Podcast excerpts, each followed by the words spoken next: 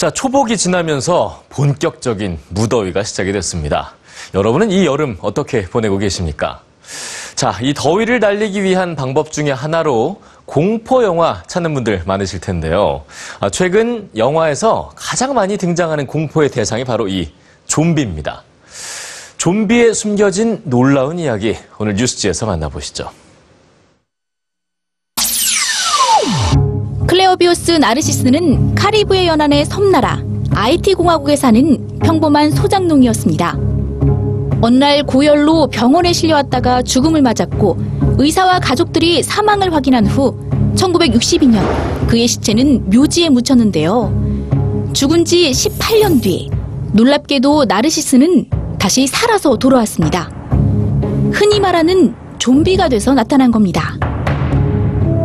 살아있는 시체 또는 부활한 시체를 일컫는 좀비는 신을 의미하는 콩고어 은잠비와 숭배의 대상을 뜻하는 준비에서 유래한 것으로 알려져 있습니다. 첫 등장은 서아프리카의 민속 종교인 부두교에서 시작되는데요. 부두교는 18세기 유럽인들에 의해 서인도 제도의 아이티와 다른 섬들로 강제 이주하게 된 아프리카 흑인 노예들로부터 탄생했습니다.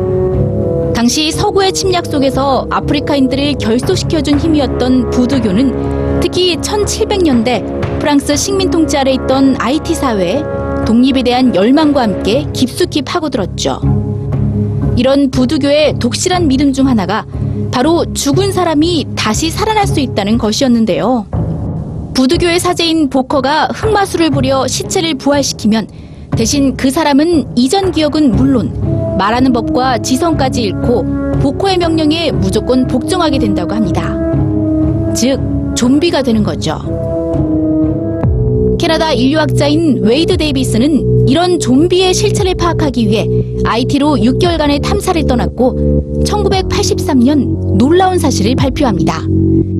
실제로 좀비를 만드는 좀비화 과정이 존재하는데 죽은 사람을 마술로 살려내는 것이 아니라 산 사람에게 약물을 주입해 죽은 것처럼 만든다는 겁니다. 좀비 독약으로 불리는 이 독성 물질의 주 성분은 보거의 독인 테트로도톡신과 강력한 환각제인데요. 이 독약이 투입되면 심장 박동을 비롯해 호흡, 혈액순환 등 몸의 생리 기능이 급격히 저하되면서 마치 죽은 것처럼 보이는 가사 상태에 빠지고 뇌가 산소 부족으로 손상을 입게 되면서 깨어났을 때에는 기억과 사고 능력을 잃게 된다고 합니다. 이렇게 만들어진 좀비는 농장주로부터 평생 노동력을 착취당하며 노예로 부려졌다고 하는데요. 이것이 가능했던 이유는 좀비가 당시 하나의 형벌이었기 때문입니다. 프랑스로부터 독립 후 법과 질서가 제대로 확립되지 않았던 IT에서 그들만의 규칙을 어긴 사람들에게 내려지는 좀비 형벌은 사회의 질서를 유지시키는 수단이었다는 거죠.